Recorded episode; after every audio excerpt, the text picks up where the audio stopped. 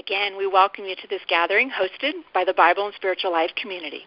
The topic of today's discussion is Studying the Bible Today, What is Working Well, and What Could Work Better, with the Gospel of Matthew as a case study. Richard Davenport will be moderating our discussion this evening, and Dr. Jaime Clark-Soles is our guest. Before we begin the dialogue, let's learn a little bit more about our guest for those of you who might not be familiar with Ms. Clark-Soles. Jaime Clark-Soles is a New Testament professor at Perkins School of Theology at Southern Methodist University in Dallas, Texas. Jaime is an ordained American Baptist minister, as well as a widely acknowledged authority on John and the New Testament.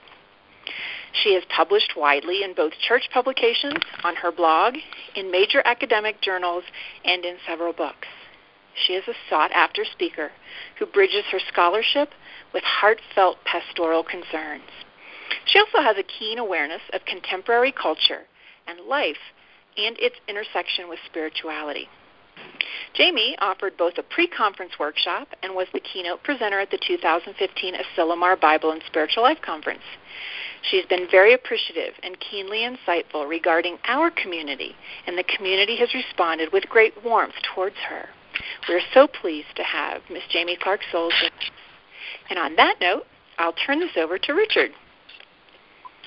Thanks, Amy Lynn. And thanks all of you for joining us across the country tonight. This is a wonderful opportunity. And Jaime, thank you for being here. Well, thanks for having me. That was quite an introduction. Well, I kind of wanted to open up with a couple questions here, and then we'll invite our attendees to ask their own. But part of it was trying to paint a backdrop for this, and probably this comes out of our own community here. We have a number of people involved right now with the Parliament of World Religions that's concluding its conference in Salt Lake City. Some have been presenting there. And it seems like there's something happening today about finding more common ground in the human search for meaning. And I know you've just published on patheos.com, a website, by the way, we would recommend to all listeners, patheos.com. You've just published a little piece called My Religion Better Than Yours. You want to talk a little bit about what you see maybe in a macro way about the common search and yearning that you're seeing among people today, and without dismissing distinctiveness, certainly a bridge building where it's happening? Yeah, sure. So I live, if the essay, people can read the essay on their own time, so I won't repeat it, but I live, and I know there are a couple people on the call also in the Dallas area. We live in a highly diverse culture out here in the Metroplex area, where we run in daily to people from other ethnicities, cultures, races, but also religions. We have a very high Muslim population as well. Anyway, we're also in Texas, which has its own certain kind of culture. So in the midst of kind of this beautiful, wonderful diversity that we all get to be a part of, there's also maybe some narrow-mindedness that is leading to some behavior that's not particularly neighborly. And I get particularly concerned when that behavior comes from Christians. So anyway, I think there's a lot of spirit around where folks are looking to build bridges. So not just across denominations, which has already been challenging, but I've seen great, wonderful movement in that direction, but now even expanding out further across religious traditions. So I think there's a hunger for community, for connection, really for understanding that we can't be human by ourselves. We need each other. So that's what I'm seeing. Well, let's take that into maybe your thoughts about how we do Bible study. And our case study tonight is a course you're currently teaching on Matthew. Right. The community here is publishing our 12th study guide in early 2016, and it is on Matthew. It's also going to be the fourth gospel that we've done, so we'll have all four gospels included in that. And I wonder how you could discern a little bit how and why Matthew has been so important in Christian history for the teaching of the gospel. Maybe sure. More so for the teaching method, the Sunday school lessons and everything else, than maybe any other gospel. Right, that's true. Let me begin by saying I absolutely love your mission statement, and I really appreciated Amy Lynn reading it. At the beginning, the mission statement sounds like a group of people who have been spending a lot of time in the Gospel of Matthew. I mean, really, I can't recite it, but whatever she was, there were four different points to it, and I was just thinking, yep, that's Matthew, yep, that's Matthew, as she read it. So really, congratulations on a brilliant mission statement. So I'm going to try not, and feel free to interrupt me, Richard, because you have known me long enough to know that I will just get going on a biblical text and never stop. So just interrupt. It is not rude. Just interrupt. So we are immersed in the Gospel of Matthew. We spend 3 hours on a Friday night and 7 hours on a Saturday together doing this. So we're trying a new way of studying, so we're intensely into it. But Matthew is important for a lot of reasons, but I'll narrow it down for the purposes of our conversation to these 2 points for conversation, and we can expand upon it. First, the Gospel of Matthew, I'm sure many people know this, is the only gospel to use the word church, so ecclesia.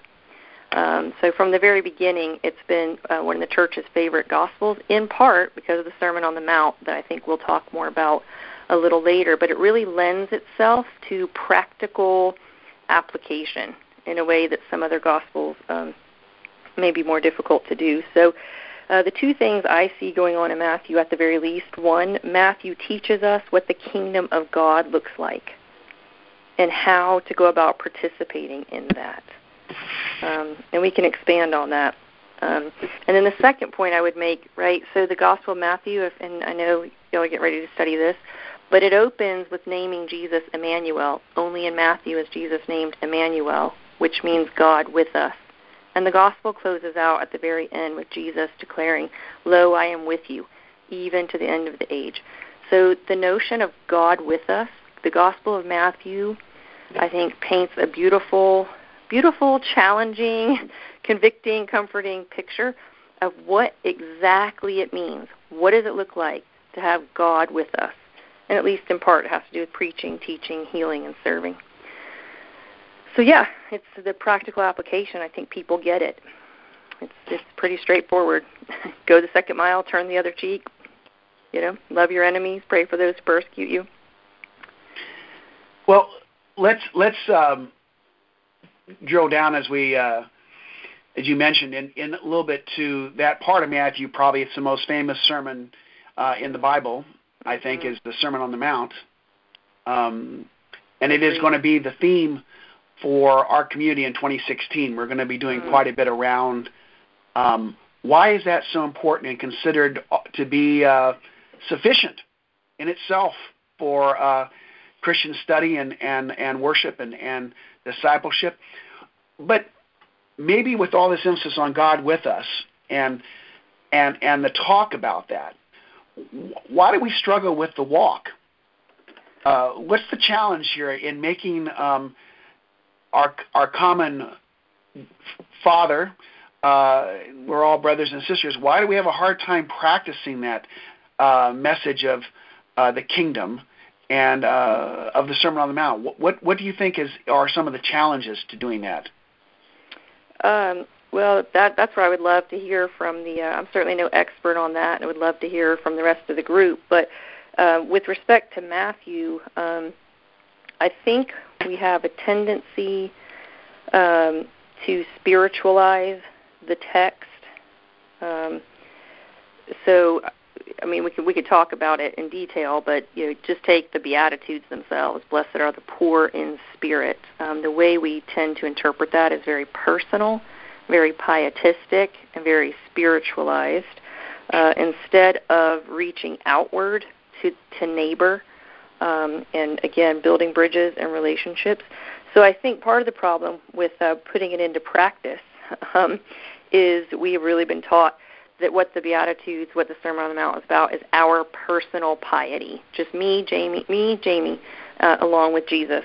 And the second is I think there has been an emphasis. We emphasize, I think, beliefs sometimes more than action. You know, we get in our heads a lot that if we can figure things out doctrinally or get the nugget of philosophical truth, that we have somehow committed an act of faith. And Matthew, I think, unlike any other gospel, really, even John, which we all know is my baby, Matthew doesn't really have a lot of interest in what you think or what you believe. He really is only interested in what you do. And so I think that's really challenging because it's I'll put it this way, he's very demanding. Lots of mercy in there, but high demand for what it means to be a Christian, a disciple of Jesus. So, and I think demanding is hard. It is for me. Well, isn't it kind of often been a suggestion that Christian history has done much better to come up with ideas yes. out Jesus? Right. Broad spread demonstrations of what it means to actually follow him and to share his life. Yeah, I mean, and even I think we even do the same thing with what we would call ecclesiology, right? The big word for what does it mean to be and do church. You know, I think we can all sit around and sign various statements and ecumenical statements, etc. But you read Matthew 18, and it says this: church is messy, and guess what? You're going to have to forgive how many times? Seven. 7 times 7 or 70 times 7, depending on your translation. And so even in chapter 18, it assumes that whatever kingdom of God is about and whatever God with us is about, it's about coming together, kind of like we're doing here. It's not about you, your Bible, and Jesus. It's about the community. Everything's about the community, and not just this one, but the community being formed in a certain way to go and transform the world, to make it on earth as it is in heaven, not someday we'll fling up to heaven, won't that be fun? But no, if we pray that God helps us, if we pray for it to be on earth as it is in heaven, that's a great prayer. And then Matthew says, with Jesus in there, done. Here's the Holy Spirit. Here's everything you need to know. Read this gospel. Here's everything you need to know. Go and do it. Make disciples of all nations. So chapter 18, I think, just shows how messy community is. And I think we get turned off by that too, going to church and getting too involved in each other's lives. As it gets messy, and you will for sure hurt each other, absolutely, which is why Matthew has built in, here's what you do, take one person. If that doesn't work, go back and take two, etc. It's very practical applications. So, yeah, I think you're exactly right. We are prone to having good ideas, and I let you have your ideas, and I sit over here with my ideas. And it's nice, but I don't think it's transformative until we get down to the digging in and where it gets, vulnerable and even painful. Well, let's make that keen insight demonstrated now. We invite the rest of the community to come in here and ask their questions of you. We're just going to invite you to ask Jamie what are your thoughts about your questions in particular about this idea of how Matthew's gospel in particular, since that's our case illustration tonight, how that could work better for our sense of community and our own individual practice rather than just profession. Any particular questions out there about Matthew? I hope I didn't make that sound too narrow. Arranged. I just want to make sure we do keep looking at this issue of how we do Bible study, what works well for it, and what gets in the way of it. Dick, can you hear me? Sure. Okay, this is Chestnut. And Jamie, I got to meet you and hear you 2 summers ago at Asilomar. Nice. Here's my question about Matthew. It is actually specifically Matthew 18, and I am so grateful you just brought that up. When I have, I've spent a lot of time thinking about the different sections in Matthew 18 and how to live them and help my staff live them when I was an administrator at Principia. And One of the things that was a little thought-stirring for me was, as I poked around, the scholars were often had the position that Jesus did not speak parts of 18. For example, what the idea of if you have something against your neighbor, go and talk to them, and if that doesn't work, take another person with you. That and the mention of church, mm-hmm. that didn't feel to some scholars like that was in the original text. Can you put that in perspective, and if there's any new scholarship or just how you think about that? Sure. So what we try to do in the classroom is the students are always asked to keep three levels in mind at once, which is very tricky. But to keep, first of all, the level of Jesus back in around 30 CE, when the actual historical Jesus was walking around on earth. So the world, what we call the world behind the text. Second, the world within the text. And that is, right, we have Matthew starting at 1:1 to the end of 28. So this person, Matthew, puts this gospel together in an intentional way, in an artful way, I would argue. And so we have to pay attention to what Matthew is doing. And then thirdly, of course, we have to pay attention to what we call the world in front of the text, our world. How do we interpret this text? For the sake of God and the world, etc. So what happens sometimes, I'm not sure if this is the conversation you're referencing, but so the quest for the historical Jesus, some folks are trying to separate out kind of what's Matthew and what's Jesus. That's right, the short that's answer exactly. to that, right? Which things is Matthew putting these words into Jesus' mouth? So there's lots to say about that, but the two comments I would make is, first of all, I would never derogate that investigation. I know it's fascinating to lots of people, and of course we are people for whom history matters because we think God works in history. So I think it's appropriate for people to try to figure out what was the historical Jesus like. The fact of the matter is we have nothing from the historical Jesus, right? So Jesus didn't write anything. So all we actually have in terms of figuring out who Jesus is, what he said, are the Gospels. So to some degree, I understand, and I actually participate in a group that does the quest for the historical Jesus with respect to the Gospel of John. But when it comes to matters of faith, what we've got is the Jesus here in Matthew. So it's in our canon. It is Scripture. The Church has declared it Scripture. So in terms of, I understand that quest. I guess that's what I would say. But I wouldn't want my students to get so fixated on trying to reconstruct what the historical Jesus said that they don't actually allow God and the risen Christ to speak through the text. In other words, the text itself is revelatory, in my view, the same way that Jesus was revelatory when he was walking around in 30 CE. The text for us is doing the same thing Jesus was doing for those disciples. I don't see how you would prove that Jesus did or didn't say it, honestly. Right. And so sense? In the context of the world within the text, Matthew's world. Exactly, which is what we've got, yeah. Yeah, why did these sections come out in Matthew? What do you mean, why did they come out? What about Matthew would be his world needed these kinds of texts about how we relate to each other in church? Oh yeah. I think because he's got the same problem we have. He's got people in his church and people with I think really different backgrounds and expectations. So I think people trying to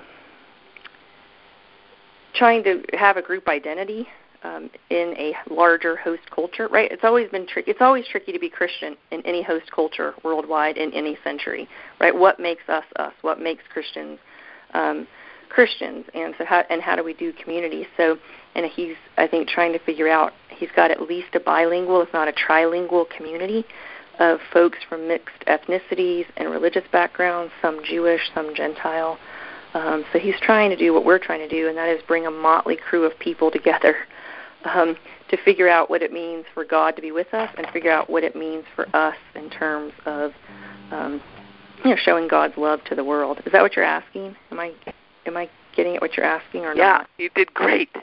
Oh, okay. Thank you. If I'm not, please feel free to rephrase it if I get off the thing. But yeah, he's got a mess on his hands, but I think it's a holy mess. So there's that.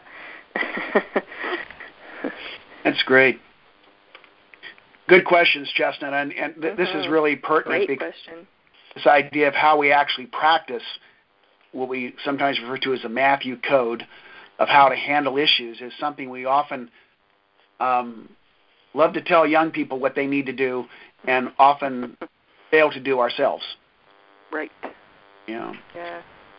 I think it's hard. I think a lot of churches don't do it, especially, I don't know how it is in your communities, but I imagine it's like this because I know there are numerous Christian Science churches just here in Dallas. So what happens a lot of times, people get their feelings hurt or something doesn't go their way. They just go to another church. So they just leave the community instead of both allowing other people to hold them accountable. We each have to, in a way, right, when we join church, if you're going to be Matthew's church, first of all, I never really understand why people are always upset. They're like, I didn't expect to get hurt at church. Church is the one place. I mean, the world, I deal with all this stuff already at work and in my family. I want church to be the one place where everything is just peaceful and, copacetic or whatever. And I'm kind of like, have you read the Bible? Have you read anything about the very beginning of the church all the way till now? Show me the church where, what century, what place on this globe. Have you ever seen a church that did not have conflict? And I actually think it's incredibly joyful. I don't think it doesn't make me feel pessimistic or depressed at all that Matthew in chapter 18 just assumes that we're going to hurt each other and we are going to need some way to do forgiveness, some way that's not just like, I'm out of here and you can't tell me what to do. So I think the notion of, I don't know, you all could tell me how it is in your community, but I mean, the community I'm in right now is trying. I mean, does a reasonable job of this. I just witnessed something incredibly beautiful and holy, watching some reconciliation happen in the community after some terrible wounding. And I was really, really moved and challenged. And I had to ask myself, do I allow myself to just be who I really am? And once I've done that, do I allow people to kind of push back a little and say, we love this about you, but when you said that the other day, you might not have realized that you kind of really set something rolling that you probably didn't want to. Do I allow that, or do I get all huffy and say, I don't know who you think you are? Well, who they are is my church family. Otherwise, why go there? It's just formal, and it's not real community. It is not authentic community if you don't have a system for dealing with hurts,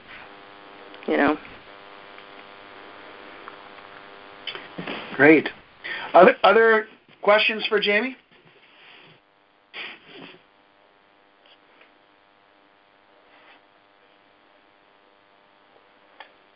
Wow, they're really talkative when we're over at Asilomar. At Asilomar, they just talk until midnight. Well, I think the problem is, this is Mary calling. I'd like to talk about Matthew 18 too, but because I feel like the solution, in a sense, is always going to be relating to forgiveness as a, as a major goal for us, for each of us. But what I find with myself is I'm probably so pacifistic, so non-aggressive that I don't find myself getting upset by people or feeling that my feelings are hurt. I kind of like let them have their way of looking at something, and I can have my way of looking at something, but I'm not sure that's really productive. I mean, that's almost like backing away from, the opposite of that is, well, we've got standards, and we've got to keep our standards, and I'm not sure that either of those is correct. Yeah. Yeah, and what do you mean by standard? Like, what would be an example? Well, I'm talking about those in our membership and I've sometimes, not recently, but I have encountered people who feel very strongly that something or other is not in accord with Christianity or not in accord with our, you know, our fundamental things, and therefore they're going to take their stand and they're going to, you know, see that this stops. And, and I never feel that way. I just feel a lot more loose about it, probably too loose. I don't know. I don't think there is such a thing. Yeah, I'm with you on that. Yeah, absolutely. I would never say I would hold myself accountable in a way that, you know, somebody would impose. There may also be a difference in different traditions or whatever, but Baptist, you wouldn't know it because y'all only hear of Southern Baptist, and they've now gone in a direction that is not traditionally Baptist. But in a traditional Baptist congregation, we have something called soul liberty and the priesthood of all believers, and so there's this idea that, you know, we don't have creeds even. We don't even say the Apostles' Creed, the Nicene Creed. We don't say any creeds because of that fear, because it's probably going too far the other way, but whatever, that's what we do, because it does preserve what you're saying, the individual's ability by the power of the Holy Spirit to discern God's will before someone telling you. Well, if you're a Christian, because I hear it every day. I mean, this article I just published, Is My Religion Better Than Yours? It got published in 5 or 6 different venues. And my very brave friend at Asbury Theological Seminary, which is a very conservative seminary, I don't know why, but he published it on his Facebook page. I hope he's not fired. But anyway, and then immediately, you know, someone wrote back and just, you know, lit into, you know, how I'm not me, Jamie. You know, I'm not a Christian, and, you know, I don't care about the Bible and all of that, because I think that you don't believe in Jesus, you know, Buddhists and Islam might have actually something to teach me. I'm not saying I want to go become a Buddhist or need to become Muslim, but I actually do believe that I am called to conversation, because I literally do believe they have something to teach me. You know, and that does not make me less of a Christian, you know, but to this person, of course, it did. So, you know, obviously people are very happy to go around telling each other, you're not a Christian, or you are a Christian if you don't believe this way, or something like that. And that's why I think Matthew is so suspicious, because that's exactly the problem with the Pharisees, which, by the way, I'm a Pharisee most days of the week, so I understand that I am one. But that is the actual problem. They've got all these rules. They read the Bible. They throw the Bible at everybody, you know, and all they do is add more burdens to people whose shoulders are already slumped and exhausted. And they just add more stuff on. Where's the mercy? Well, you know, didn't Paul say, if it weren't for the law, you wouldn't have sin? Yeah, right, Romans 7. So so I agree with you. You don't want to get into that either. So this is why I think Matthew, you know, my students and I have just been really fascinated. There's passages that just keep coming up for us. And we start every class. I don't know how you guys are using Covenant, so this kind of thing will be built in for you. But we start every class with what I call Matthean moments. And that is to say, so since I've seen them last, the question we begin with is, how has this text intersected with your life since I saw you last? It's a way of getting in the habit of, you know, just looking at the world through Matthew for these 3 months, you know. Next semester it may be something else. But right now we're just all about Matthew. That's it. And so, you know, what are your Matthean moments? Yeah. What is that word, Matthean? Yeah, so it's like the word having Matthew to do with Matthew? Yeah, if you take the W off and add an A in, it's just the adjective. Oh, I see, okay, yeah. Yeah, it's like Johannine. Yeah, so we just call them, you know, when I teach John, honestly, I call them Johannine moments, which I do more than teaching Matthew. Yeah. So the students and I, you know, it's interesting, so we keep finding some passages really recurring out in our lives when we're away from each other. And one of them, interestingly, is in 7:21 where Jesus says, not everyone who says to me, Lord, Lord, will enter the kingdom of heaven, but only the one who does the will of my Father in heaven. On that day, many will say to me, Lord, Lord, didn't we prophesy in your name and cast out demons in your name, do many deeds of power in your name? Then I'll declare to you, I never knew you. Go away from me, you evildoers. And so all through Matthew, he's so concerned about the fruits. What are the fruits? All he wants to do. Well, the way I said to my students the first day, and now they repeat it back to me, is I said this, and this may be an overstatement, but I don't think it is. And Matthew loves overstatements, so it's fair of me to do this. you know, I said, what Matthew wants to do is he wants to follow you around for a week. He doesn't want you to say a single word. He's going to follow you around for a week. He's going to look at you. He wants access to your finances. He wants to watch how you spend your time and how you spend your money. And then after the week, Matthew will tell you what you believe. So you don't need to say what you believe. Matthew will tell you what you believe after 1 week of shadowing you with no words, you know? So, I see why. Yeah, that's a little ominous. Iris, I'm cutting out. Can everybody hear me? Hello? Sure. Yes, go ahead. Yes. This is Iris. I have a question about living in community now that the community is the whole world. And the term church, two thoughts. One is that a church does not a community make. I know you can go to church and just go, once a week for your hour or your 2 hours a week and maybe say hello to one or two people and come on in here. and maybe never see them again, or you could actually have fellowship and attend each other's weddings and have dinners and actually, like, these are your friends, really a family, that's a community. So just having a church building with services is not a community. So I don't think you can, ask that group of people that get together twice a week to practice Messian,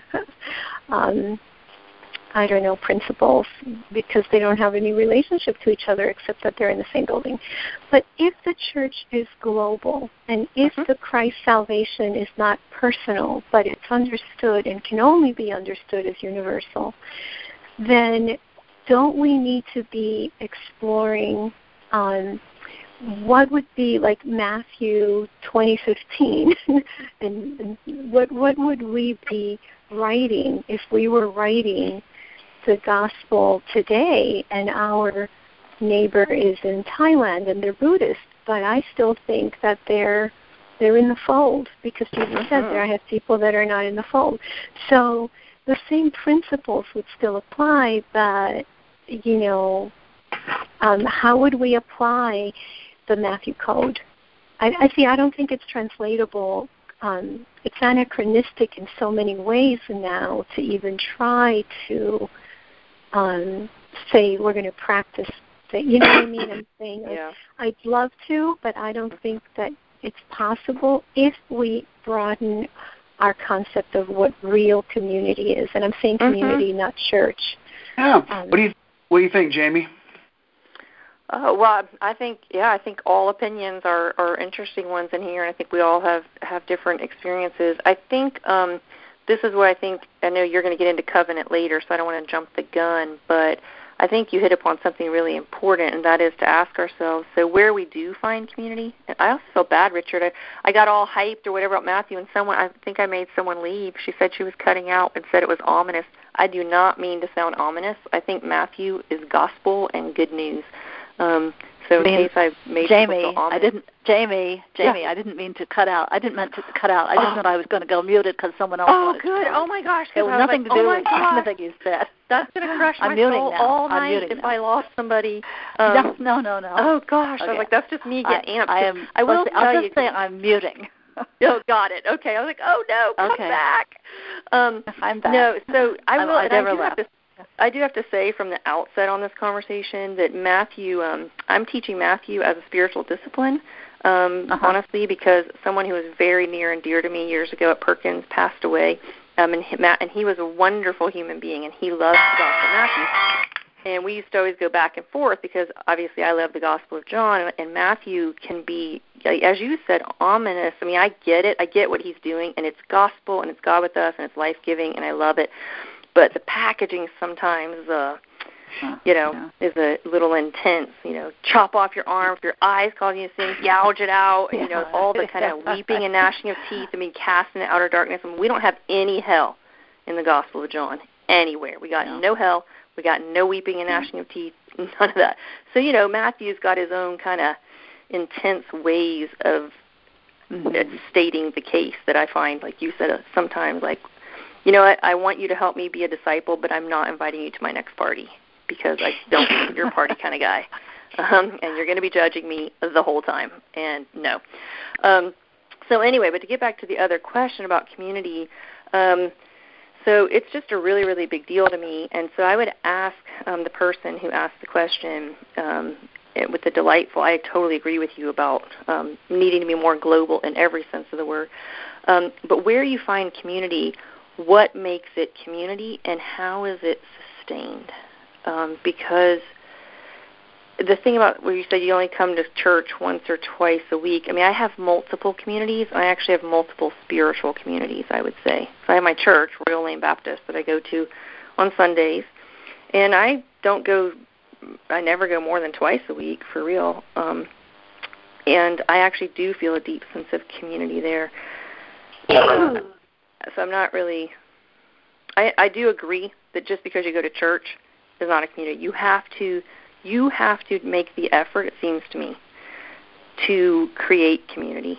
And part of that means building relationships of trust. And I think that can only be done in terms of sharing life and sharing one's hopes and fears and, you know, what's wonderful, you know, and where you saw God this week and where you felt desolate. And so I don't know if people normally have that in church. That's kind of what we do, like in Sunday school, especially before church. It has to be done, I think, in a small group setting, which is where I think the Covenant Bible study or anything like that, any kind of small group setting that allows people to share life. I mean, the real life, like the kind you would share in the bar, not, you know, the kind you would share just in front of a librarian. You know, there's librarians. I'm thinking of judgy people. I know there's librarians in the group, my Asilomar group, you know, whatever. People, you know what I mean? I'll stop there. Jamie, maybe this is a good time to make that turn towards talking about covenant a little bit here as an illustration of a Bible study that prompts the right type of questions. In my experience, there's often been a sense in approaching the Bible of trying to find the right answers. What are God's rules? What are God's plans? And if I can recite them, then I've got them. And you were just talking a moment ago about how you probe your students to find their own experience with a text, mm-hmm. which I presume maybe has them approaching it with...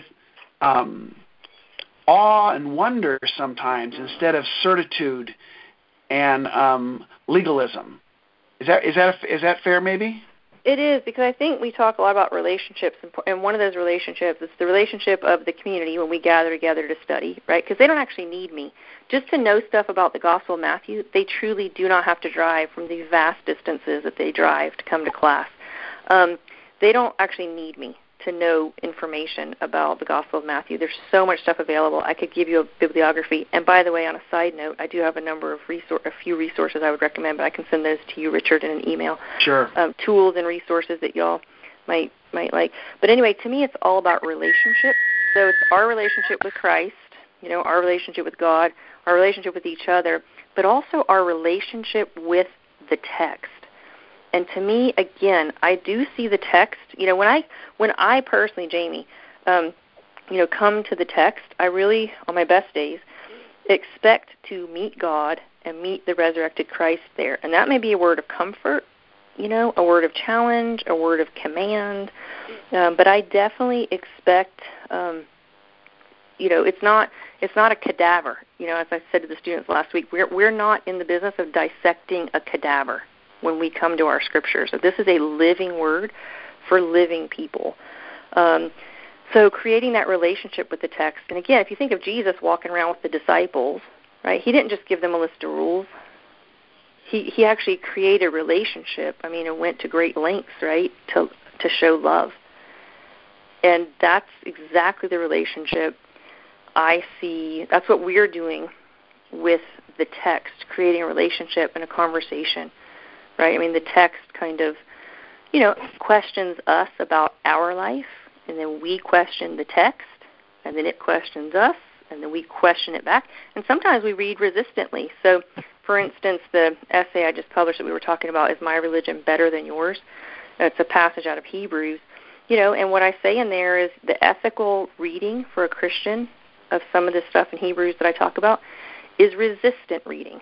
In other words, the students and I learn about strategies of reading. You don't read every text the same way. And as one of the callers said brilliantly, look, we live in different time, different place. So it's a constant process of discernment about how those texts speak to us today. Right? Because they speak in different times. I mean, you know, slaves obey your masters, right, spoke in one way for most of human history. And now we say we get what they were trying to do, but no. You know, that's not actually ethical. That the author is actually perpetuating an unethical system there, you know. But the thing we can't do, I would say, or shouldn't do, is just ignore it or skip over the parts we don't like or the parts that we assume on at first blush don't speak into our experience, because I often find myself surprised. I mean, as did the students, by the way, a few weeks ago when we read, you know, slogged through the genealogy of Matthew. Turns out the genealogy is like a microcosm of the whole gospel, you know? It just looks like a list of names, but it's not, you know? So, yeah, to me, it's not about just discerning propositions. It's really about creating a relationship with the text, a back and forth, a friendship with the text. And friendships, you know, you love the advice of your friends, and sometimes you push back. Maybe you can explore, because for all of you who are listening in, too, our community wanting to go deeper always in both the text and also the living word. Mm-hmm. We're starting making a 6 to 7 month commitment here to work through the Covenant Bible study. And can you explain a little bit, since you were so much involved as New Testament editor on this, what exactly this study is all about, and how it tries to approach the Bible as you've been describing? So again, since everything I've just said, and exactly, I'm the New Testament editor for Covenant, so it's not going to be surprising that some of the same things are going to be said. It's why I signed on to the project, because what Covenant is trying to do is form Christian community and make disciples, mature disciples, right? Which, anyway, so some of the things I love about Covenant is that it's got a number of things, but I like the aspect of it. It has personal work for each person to do, right, with respect to Scripture, especially like the meditations and all of that, which you guys are experts at. I'm a Christian scientist, you guys. The one thing I've learned about y'all, you are really good at prayer and, you know, that personal work. So one of the many things I admire about you. Anyway, so I like that it's got the personal element when you're not gathered together. But I also like that it has the group work and allows, again, for building of community, so that the texts really do. They're not just an interesting thing that happened in the first century or whatever, but they really are. It really is a living word speaking to a living community. So I also love that it always ends on service, right? So Covenant's idea is, if we're in Matthew's idea too, by the way, right? Matthew 25, right? Matthew doesn't care what you believe. Are you like clothing people, feeding them? So I like that Covenant always has its aim. Now that we've met Christ, now that we've met God, what difference might it make? How will it show up in our love of God through love of neighbor? And I just think that consistent theme is there. And I also love the fact, by the way, that even if people, because some people are only able or wanting to do, say, one of the three segments, the 24 weeks. And so I like, even if people, you really should do all three because they build on each other. But I do like that even if you just pick one section, you're always getting Old Testament and New Testament, right? Because some programs you have to be like, oh my gosh, We got to go through three-quarters of the year. You're going to see my bias here for a minute. We got to go through three-quarters of the year till we get to the New Testament, you know, spoken by a New Testament professor. I like this one because in every segment of it, you get Old Testament and New Testament. So again, all about connection, personal connection, connecting one part of Scripture to another. Yeah, I think it's brilliant, and it just does a lot of the kinds of stuff I like to do and aim to do in my own class. You know, at the end of the day, I want us all to know and be known, and you know, or have lives that obviously are more reflective of the fruits of the Spirit, to love and be loved, and you know, and finally, as I always tell my students, you know, finally to be brave. You know, brave enough to be fools for Christ's sake. So I think Covenant can help make us brave. I mean, any good Bible study can. Group Bible study, I think, can make us brave enough to be fools for the sake of Christ. It is interesting in doing some of my background work on Covenant when I first came across it. About the time it was released, about 17 months ago? Some of the initial critiques were also there about the translation that you've chosen as your preferred, the Common English version, that you didn't tie up things with neat bows. You didn't come to set conclusions sometimes when texts had more openness to them. And those who are seeking, you know, a concreteness of a specific meaning, or this is what it means, you all must agree to this, they're probably going to be troubled by that. But can you say a little bit about the preferred Bible for this? This is not a requirement, by the way, for any of you to participate in this study. But we'll see the Common English Bible version, I should say, referred to. Do you want to talk a little bit about that? Yeah, sure. So the Common English Bible, I didn't participate in the translation of it myself, but certainly my students, it's one of the translations they use. So translations, obviously, language is always changing, right? And we're always, language is always changing. So this translation aims to be more accessible in some ways. It is an actual translation. It's not a paraphrase like the Living Bible would be, but it uses language that I think would be more recognizable. I mean, it's language like we would use today more. It has other features to it that I also like a lot. And it is done by scholars, by the way. I want to make that clear. It's a translation done by biblical scholars. But it's also, they also had real live readers, normal people, tied with the, you know, with the scholar to make sure that it was, you know, accessible. But they do things, for instance, like, you know, I work highly in the area of disability these days. One thing I appreciate about CEB is it uses what we all know now is better language. We just didn't think about this before. Well, at least able-bodied people didn't. To go around calling people the blind, the lamed, the paralyzed, the deaf, the mute, right? And so you'll notice in the CEB, it's subtle, but it makes a really big difference to some people. You know, to say the man who is blind, you know, the person who is paralyzed, the person who is deaf.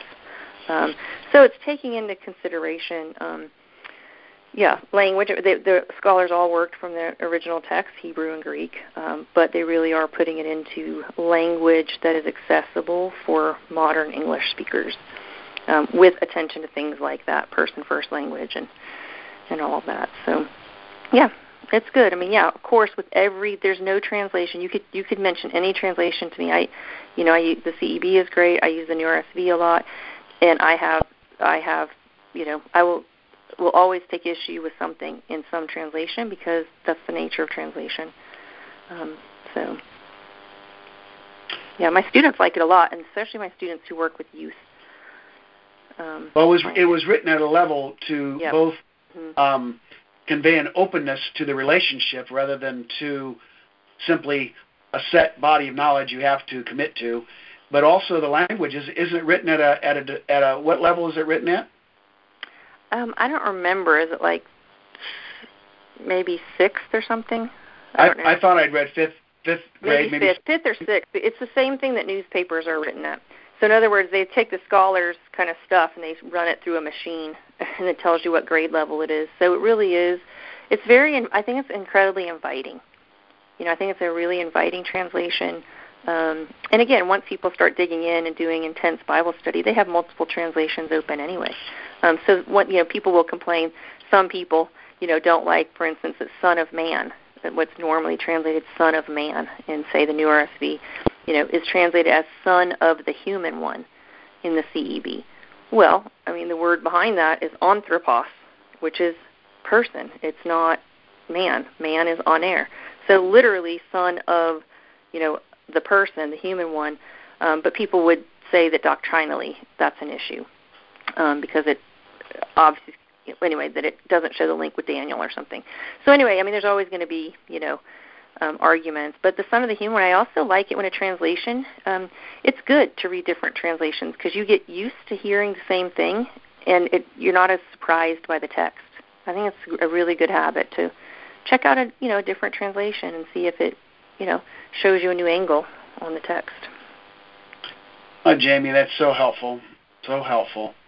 As has this whole conversation been, I just want to thank you on behalf of the community for the time and the heart, not just of this phone call, but that's behind all this of a life that's given such as yours has been.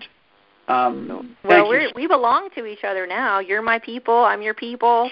The hospitality and love. It's just, I love it. So, and I love, also people should feel free if they're interested, to friend me on Facebook or whatever. I know a lot of folks from Asilomar. I get to stay in touch with them and through Facebook and, people who praying for me, like y'all did this summer, praying for me. And anyway, I feel so honored and loved to be part of you guys' community, You're just so welcoming. Thank you, Jamie. Yeah, I would encourage you, following your Facebook posts and your thoughts have been very helpful for so many of our folks, and myself included. We're going to invite Amy Lynn to come back on now and lead us through some announcements and some closure, and we do try to keep this at about an hour. And, again, the thoughts you've shared will go much further and much longer with us. Thank you again, Jamie. You're welcome. Thank you, Jamie. Thank you, Richard, and thank you to each of you for participating and coming and joining us this evening.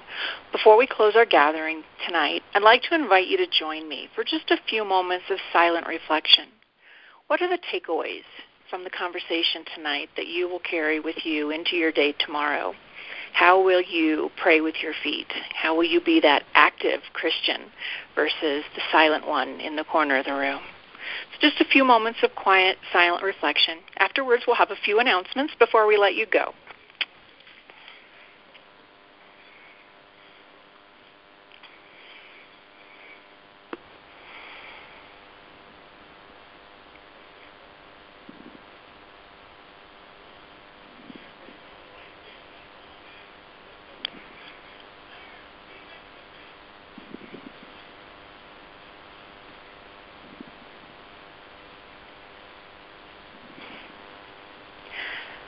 What a wonderful evening we've been able to share this evening, and we look forward to having you with us here again next month. Mark your calendars for November 17th, as our very own sister, Mindy Montgomery, will join us as our guest presenter. We sure hope that you'll tell your friends about these fireside discussion telegatherings. Dick, would you like to share some of the details about the upcoming Covenant Bible study? Sure. I think all of you will be receiving an email tomorrow morning looking at the some details about the Covenant series. It will launch a week from this Thursday, and the first unit will be 8 lessons. We expect to do the second and third units in the winter and spring of 2016. And there's a workbook you would purchase directly from Cokesbury, who's been an amazing partner in developing this. We're doing something kind of new and different and working through a new virtual video way of doing our teleconference. You can find out more about that, but we'll be watching the videos online together each week that we meet. It's just a very exciting idea of helping each person go deeper into having that kind of relationship with the text, with the inspired word, capital W, that moves behind all the texts, the content, the work of Christ through Scripture, and do it in a very individualized way that at the same time invites us to a community both with God and each other, this idea of a covenant. The three units are creating the covenant, living the covenant, trusting the covenant. And as Jamie mentioned, it will include Old Testament, New Testament passages at every turn. We'll read a good part of the Bible together, and I think it will be a wonderful deepening for this, and we have the capacity to take a lot of people into these virtual discussions. Again, thanks to Amy Lynn's work and the excellent work of the folks at Cokesbury who publish the study. So again, look in your box tomorrow. You'll get more details, but we hope you'll be joining us. Thank you, Richard. A quick closing note this evening directed at each of you. Please allow us to take a moment to express our gratitude here at the BSL community, the back office, if you will, for your love and support of our growing community. Whether what you have to offer is showing up and sharing insights and questions, or you're able to offer one-time or recurring financial support, we're humbled and we're deeply inspired by your willingness to continue to show up with such strength and grace for yourselves and for each of us.